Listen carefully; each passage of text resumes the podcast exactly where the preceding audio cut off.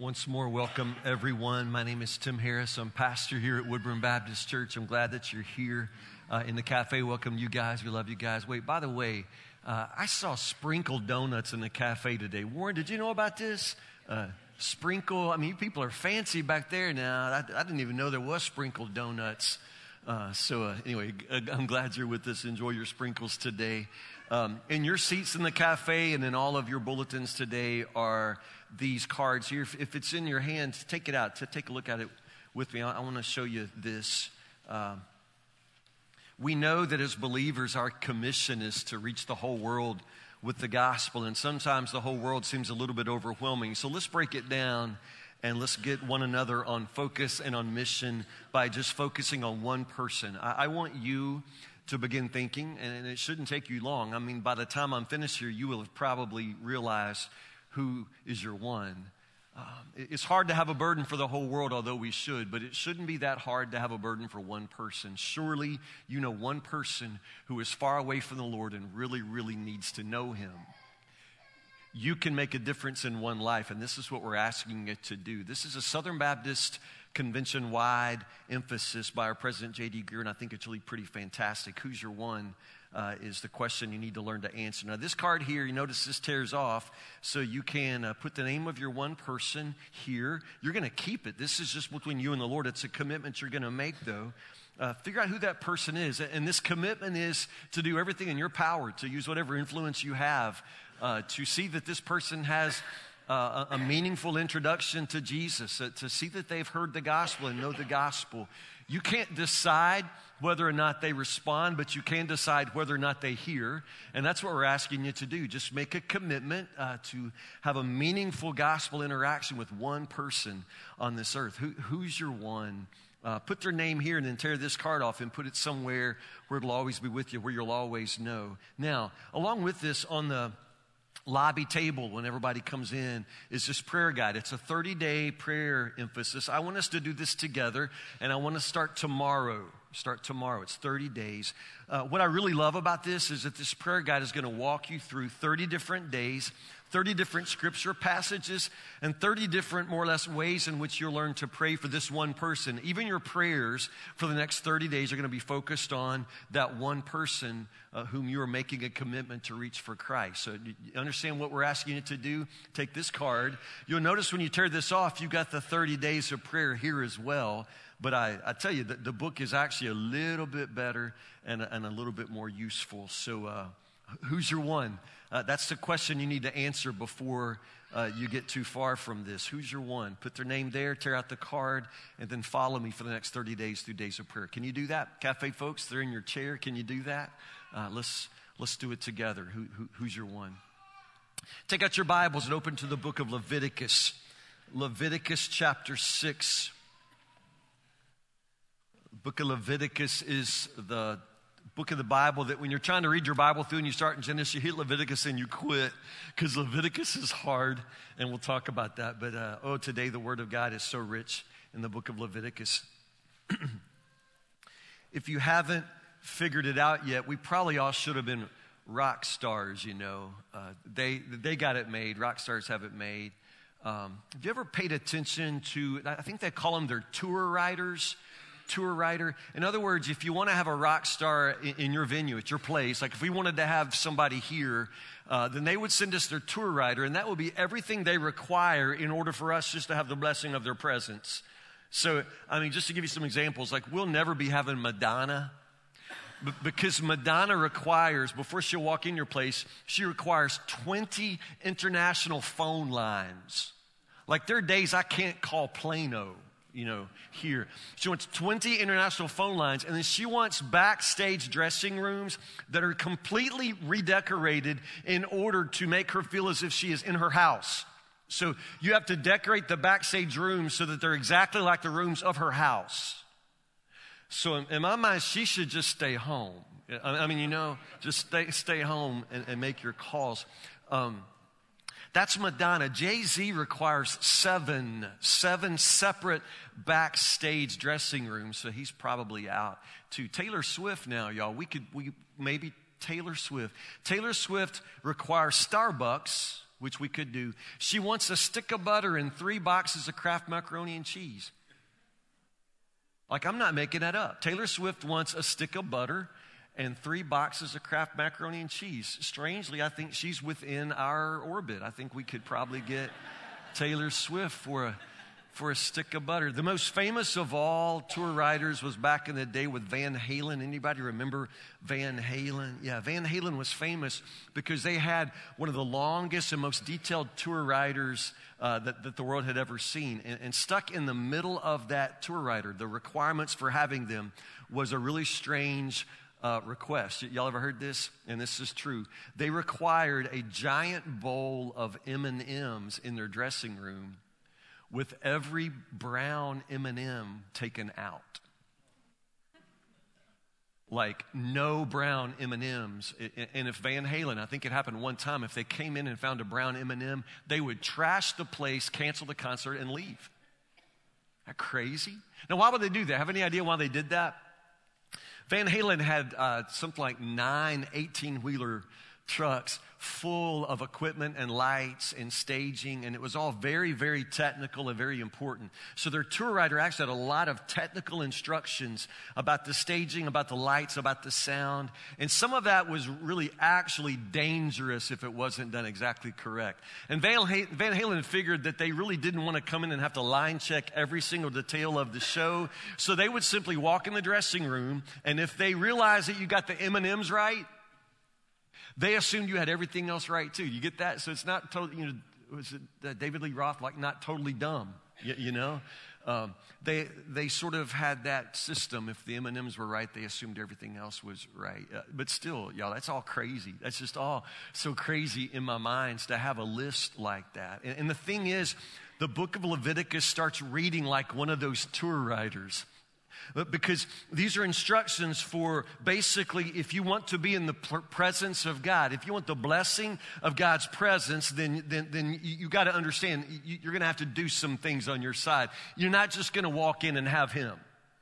And so Leviticus kind of reads that way. Now, honestly, I'm not sure Taylor Swift is worth a stick of butter. I'm not sure it's worth that to be in her glorious presence, but I'm telling you, the Lord is worth it. Whatever it requires to be in his presence, to know the blessing of his presence, it's, it's worth it. And Leviticus chapter 6 is just one small place of instructions for us if we want to be in the presence of this God, and this is good. Let me read it for you again. Leviticus chapter 6, verse 8. Then the Lord said to Moses, Give Aaron and his sons, these are the priests, give Aaron and his sons the following instructions regarding the burnt offering. Now, there are several kinds of offerings, and the book of Leviticus details every single kind of sacrifice and offering. Just know that the burnt offering is different because it's offered in totality, it's burned whole. It's not sacrifice and then cut up into quarters and then maybe you would get to have some meat and the priest. No, no, no. This is a, a, an offering that is given in its totality. And, and, so a person would come in to make their sacrifice before the Lord. This is how you come into his presence. You would bring your own animal from home. It must be a perfect animal, no blemish and nothing wrong. You can't bring the cross-eyed, three-legged, you know, kind of thing. It has to be your best. You bring God your best, and then you yourself, you yourself, you would be responsible to slit its throat. You would hold the knife and you would slit the throat because it's your sacrifice. So before you would slaughter it, you would lay your hands upon the animal. It's a way of recognizing that that animal's taking your place that animal takes your sins upon itself. That animal is the substitute death for you. You understand? You lay your hands on it, you slit its throat, you throw it on the fire. That's a burnt offering. And this is what happens when it's over. The burnt offering must be left on top of the altar until the next morning, and the fire on the altar must be kept burning all night. That's important. The fire on the altar must be kept burning all night. In the morning, after the priest on duty has put on his official linen clothing and linen undergarments, he must clean out the ashes of the burnt offering and put them beside the altar.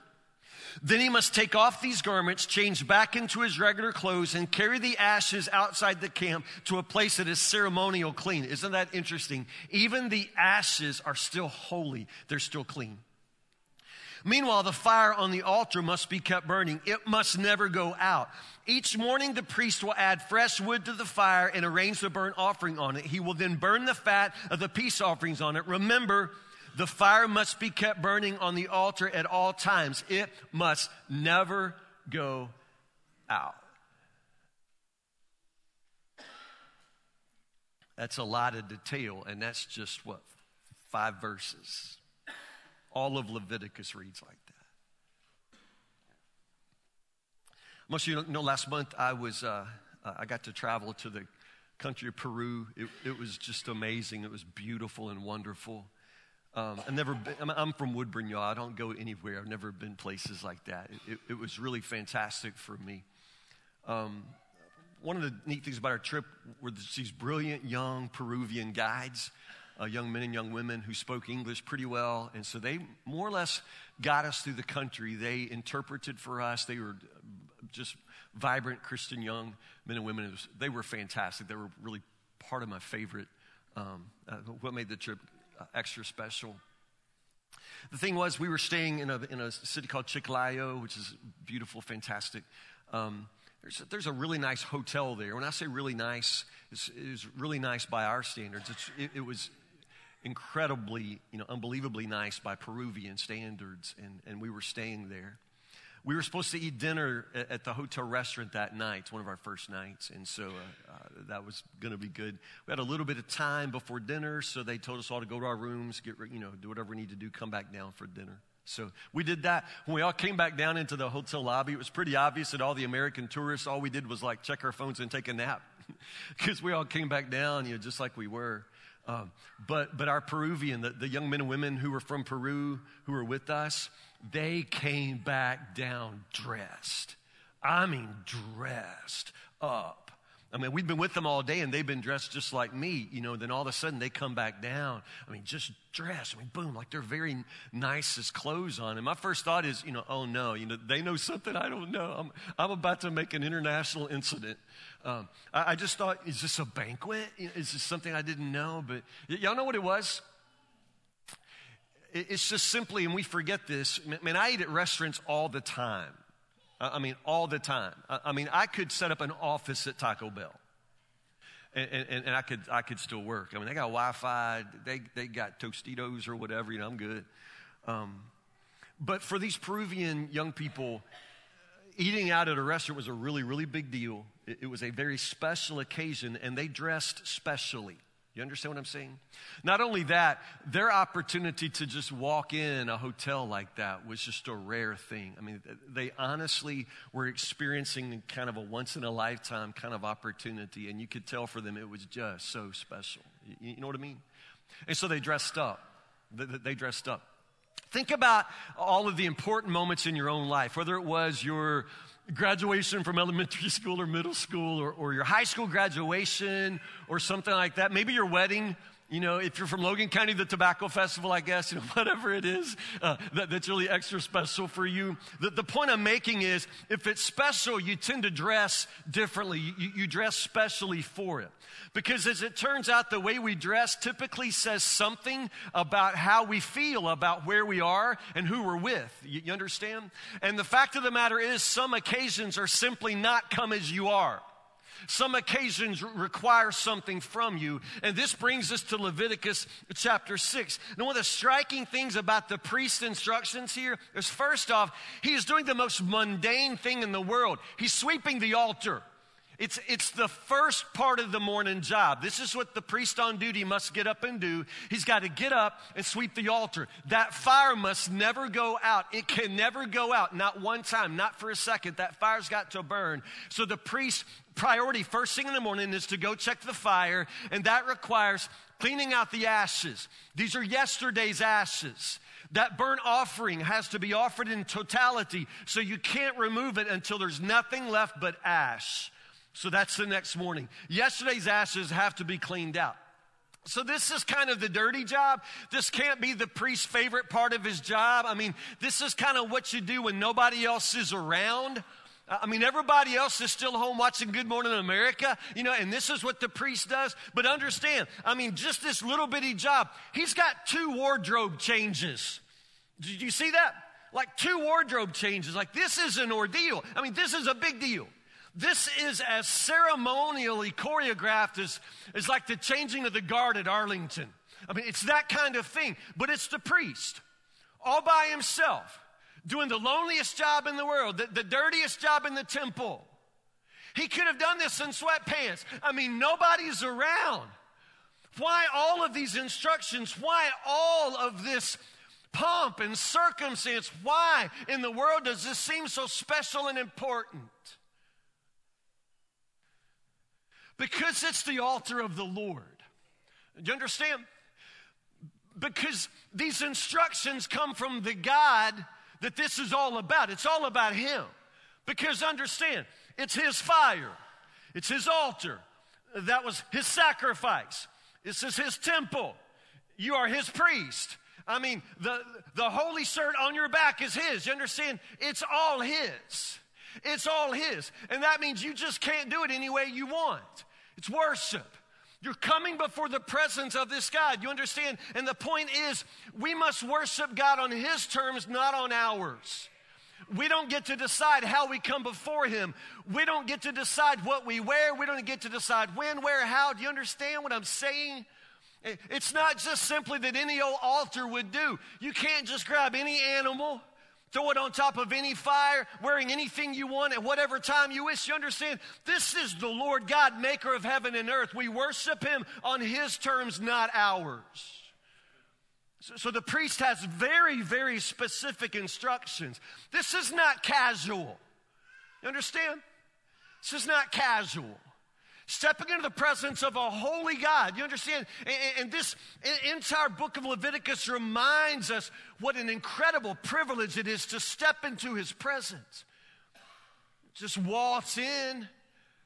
Hear people say all the time, Pastor Tim, you know, I do most of my praying when I drive. I just drive down the road. Me and Jesus, just talking to Jesus. I just drive around and pray, and that's fine. You can drive around and pray, but have you never sensed a presence so holy that you thought maybe you should pull over and get on your knees? I mean, you do all your praying in the car, and I'm not saying that you can't, but have you never really understood the God to whom you pray, and maybe He's worth maybe getting on your knees? You ever really think that maybe at some point in your life you should probably be on your face? We worship Him on His terms, not on ours. And for the most part, we prefer to keep it on our terms, and we like it really, really comfortable, really, really casual. We don't like to have to step out of our way at all. So the priest, you understand, the priest must follow these instructions meticulously. If you're going to be in the presence of this God, you understand, you're going to do it His way, not yours. And it is a privilege to serve him. It is a privilege, a holy privilege to stand beside that altar. It is a holy privilege to sweep those ashes. Yeah, we're talking about sweeping with a broom. We're talking about ashes that, that are sooty and black and dirty. We're talking about ash. But we're saying it's still holy ash, still his ashes, his fire. You're going to do it his way. Do you understand? Do you understand what a privilege it is? Do you understand what an honor it is just to breathe air? Do you understand what it is to say that you're in the presence of this holy God? And to be this priest. I mean, to be this priest. To be able to hold the bucket, the broom, the ash, the altar. I mean, all of these things, they're all holy things. They're all holy, which means they belong to Him. They're touched by Him. It's an honor to handle holy things.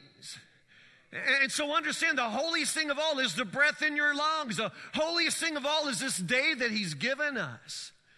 So if you are blessed to wake up on a new morning and if you're blessed to stand in the presence of this amazing God without being flattened by the awesomeness of His majesty, did you understand? Then you are the recipient of grace indescribable. It's a wonder you're still alive. Do you understand? It's a wonder you're still alive. So the priest gets up, he puts on ceremonial robes, goes to the altar, removes those ashes. Yes, they're ashes, but they're holy ashes. This was yesterday's fire. This is God's fire. Put the ashes in a bucket. You carry them outside the camp. But before you leave, you have to change clothes. You understand? It's a lot of trouble. This God is worth it. It's completely worth it. Now, notice about, about, this fire. It says it over and over, and it's not just here. It's one of the themes of the Old Testament. This fire in the temple, it must never go out. In other words, it was lit one time. One time. And who lit it? Do you remember? Who lit the fire? Was it Moses? It's back in Moses' day, but who lit the fire? Was it two Boy Scouts with sticks? You know?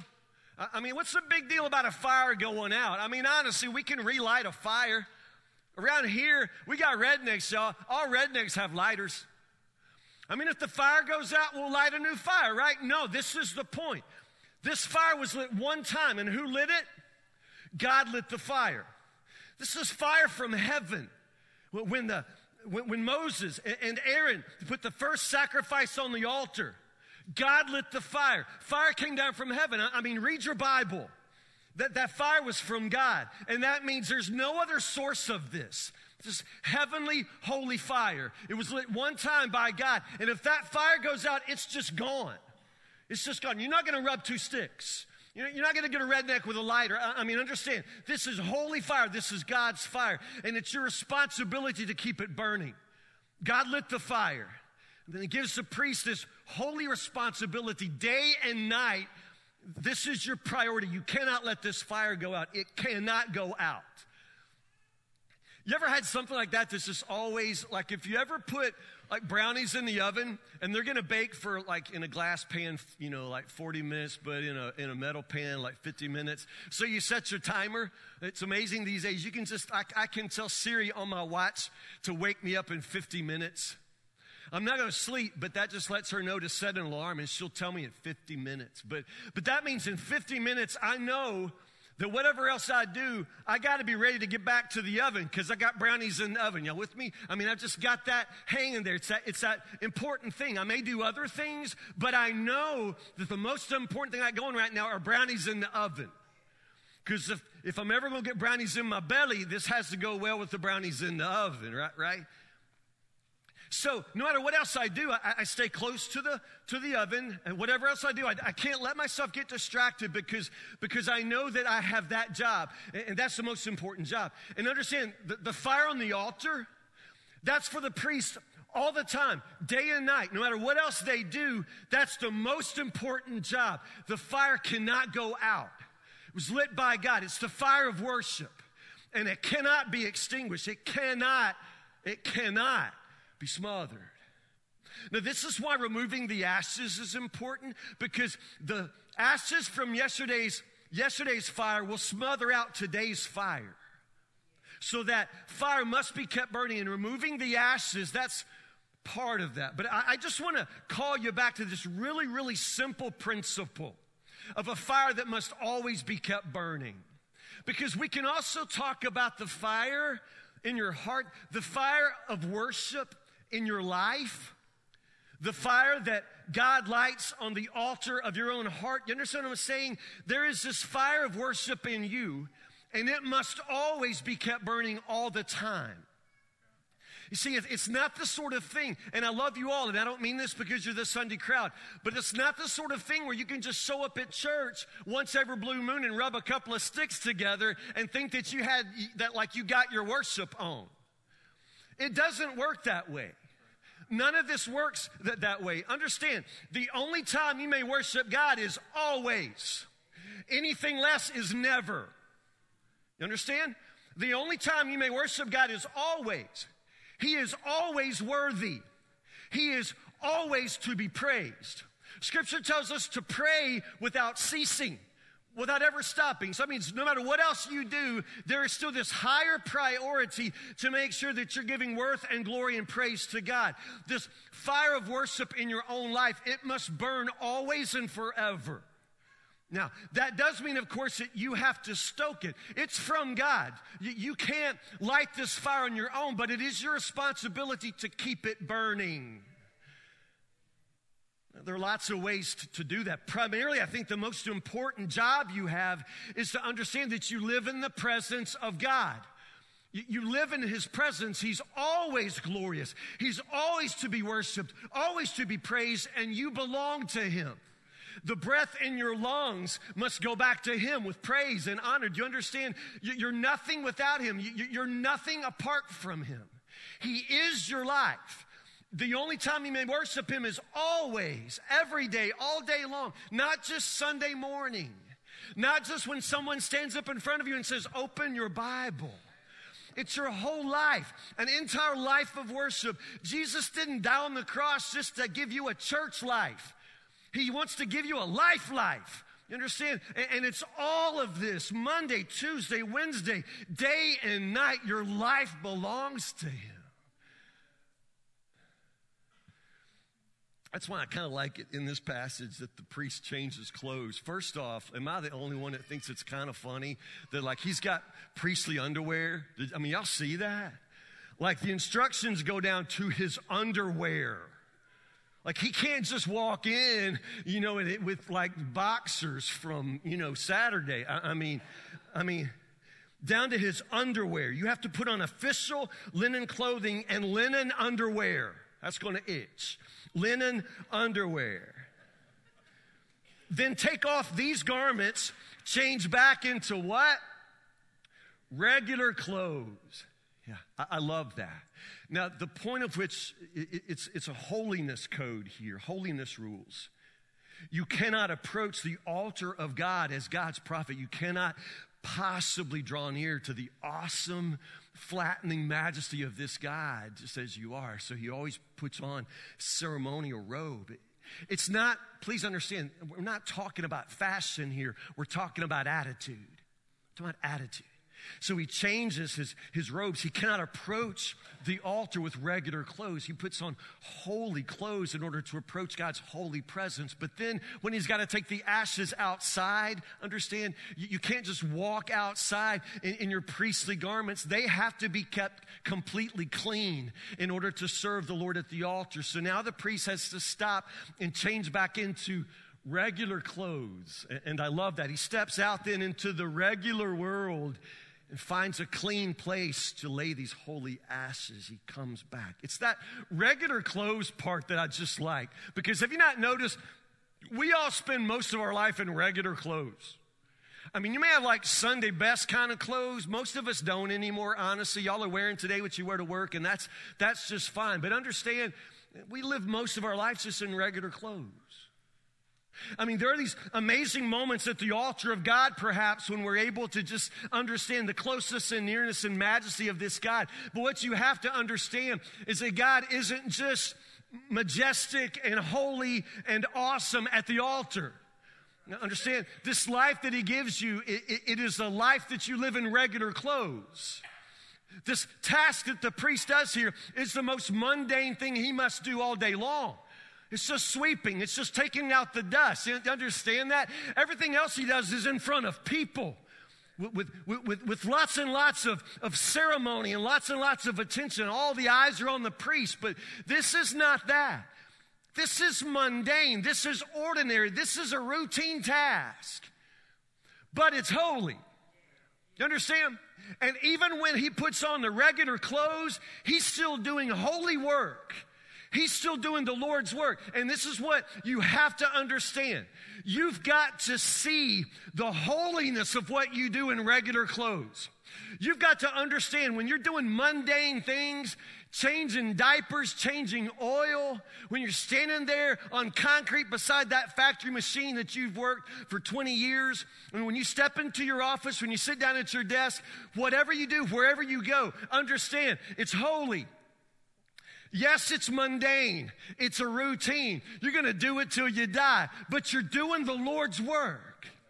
If you can't see the mundane as holy, you're in trouble because most of your life is mundane. Y'all mad at me? Y'all, y'all looking at me strange. I don't know another way to say this. This is how we live. This is where we live live your life at church. We turn on these lights at 7 o'clock tonight, and these lights don't come back on. Do y'all come back? You live most of your life somewhere else. I mean, if you're going to serve the Lord, you're going to do all of that somewhere else. Doesn't happen here. I mean, yeah, it's great that we have folks serving the Lord in the nursery today, but most of you, we couldn't get you in the nursery if we held you at gunpoint. This isn't where you do most of your serving. You live your life at Franklin Simpson High School. You live your life at South Warren. I mean, at, at, at factories. I mean, offices. It's mundane, it's routine. But, but the problem is, people like us, we learn to compartmentalize it so that we have our work life and our family life and our church life. And I'm telling you, those compartments, that, that's not how it works. It's all holy. It's all touched by God. He sends you to every place that, that you go. There's nothing that you can touch that hasn't already been touched by Him. And therefore, it's holy. It's holy. Your regular clothes are holy because God sends you out to do His work in them. Do you understand? If you can't see the mundane as holy, you're in trouble because your whole life is mundane. It's all like this.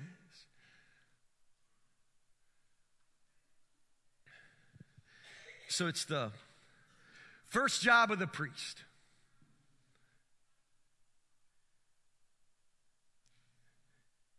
You attend to the fire. Let me say this, and I'll say one more thing. Um, each, each, each new day must start fresh with a heart swept clean, the fire stirred and stoked. This is, this is your life every day. I don't, I don't know what it takes for you to get that heart swept clean to stoke and stir that fire of worship. But you got to do it, and you got to do it every day. Now, some of you are way out of the habit, let's just be honest. Um, that fire that once burned in you is nearly gone. It must not go out. Learn habits of getting in the Word, of being serious about prayer. It's great that you you know, pray driving down the road, but, you know, every now and then just park it and stop your life and uh, kneel before Him. Be still before Him. Give it time. Give your spiritual life time and, and, and priority. Each new day must start fresh with a heart swept clean, the, the fire stirred and, and, and stoked. But, but then this. Um, if you cling to the ashes of yesterday's fire. A lot of us do this. You cling to the ashes of yesterday's fire. I mean, for that priest every day, I mean, yesterday may have been a really, really good day in worship with God's people. I mean, maybe that fire burned, blazed brightly, and maybe God's people were there in numbers. Maybe it was one of those days, or, or maybe yesterday was one of the hardest days of his life. You ever had that day? It doesn't really matter what kind of day yesterday was. The ashes of yesterday's fire have to go because they will smother out the fire that God wants to burn today.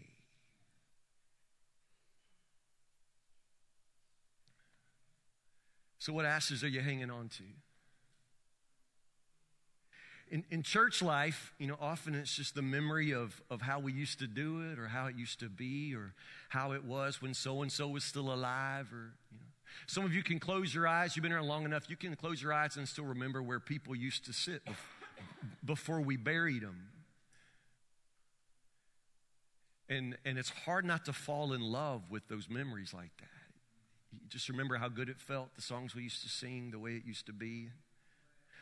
It was good, but it's still yesterday. I mean, no matter what we do, we're not going to breathe those ashes back into flame. It, it doesn't work that way. It, it, you, you don't get to live those days again. But, but, but then, you know, just personally, some of us get really stuck because we, we find it difficult to believe that the future could bring us the happiness that the past brought us. Man, I'm preaching to a lot of widows and widowers. Some of you have buried your spouse. It was always in the deal.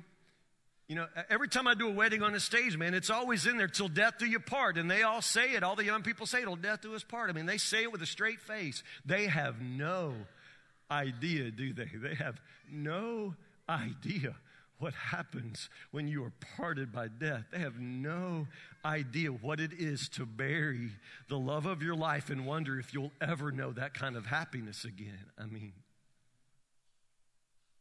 some of you have buried children. Some of you have lost the ability to do what you used to do. And so, not being able to do what you used to do, it's hard to imagine that you'll ever feel what you used to feel. Some of us, it's not anything particularly great or particularly bad. It's just the way life moves and the kids grow and they move out. And that was always in the deal too. But shoot, man, the house gets so empty.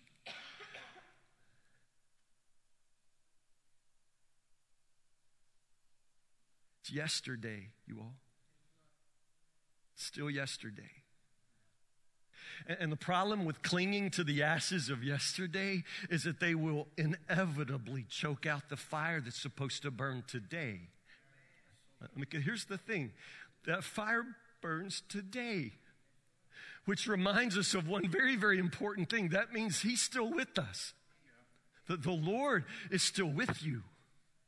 So, whatever you have to bury from yesterday, understand the Lord is with you today. And, and, because He's with you today, that, that changes the way you look at your life. It changes the way you look at today and tomorrow. Now, the ashes of yesterday, they remind you that yesterday you belong to Him. But understand, the fire burning today, that reminds me that I'm still His. I'm still His. And if I'm His today, I'm going to be His tomorrow. And God always, always takes care of what belongs to Him. I'm still His. And you're still His. You're still His and you have this new day. Um, it's a new day and you've got to get to work. And part of that work means getting busy with, with sweeping out the ashes of yesterday because they're not coming back into flame. That's not where today's fire is found. You've got to learn how this holy task it involves taking what belonged to yesterday and setting it outside. You've got to be done with yesterday so that you can live today. Today is glorious. Today is another day when his fire burns. Today is another day when you get to put on regular clothes and go do the Lord's work. I mean, it's mundane, it's routine, but you understand you're blessed. You're blessed to breathe air. You're, you're blessed to have work to do. You're blessed, blessed to wake up on a new day and stand in the presence of this God. You're blessed. You're blessed to sing and pray. You're blessed to breathe. You're blessed to stand before the presence of this God, maker of heaven and earth. And if you are blessed to rise and stand in his presence, understand you are the recipient of grace indescribable. It's a wonder you're still alive.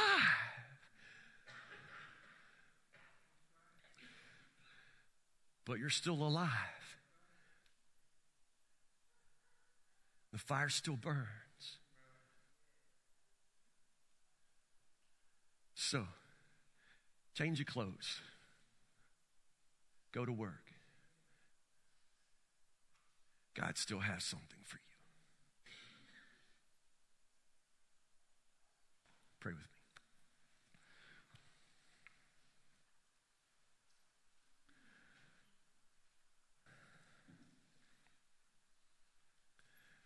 God, it is so hard to stop thinking about yesterday.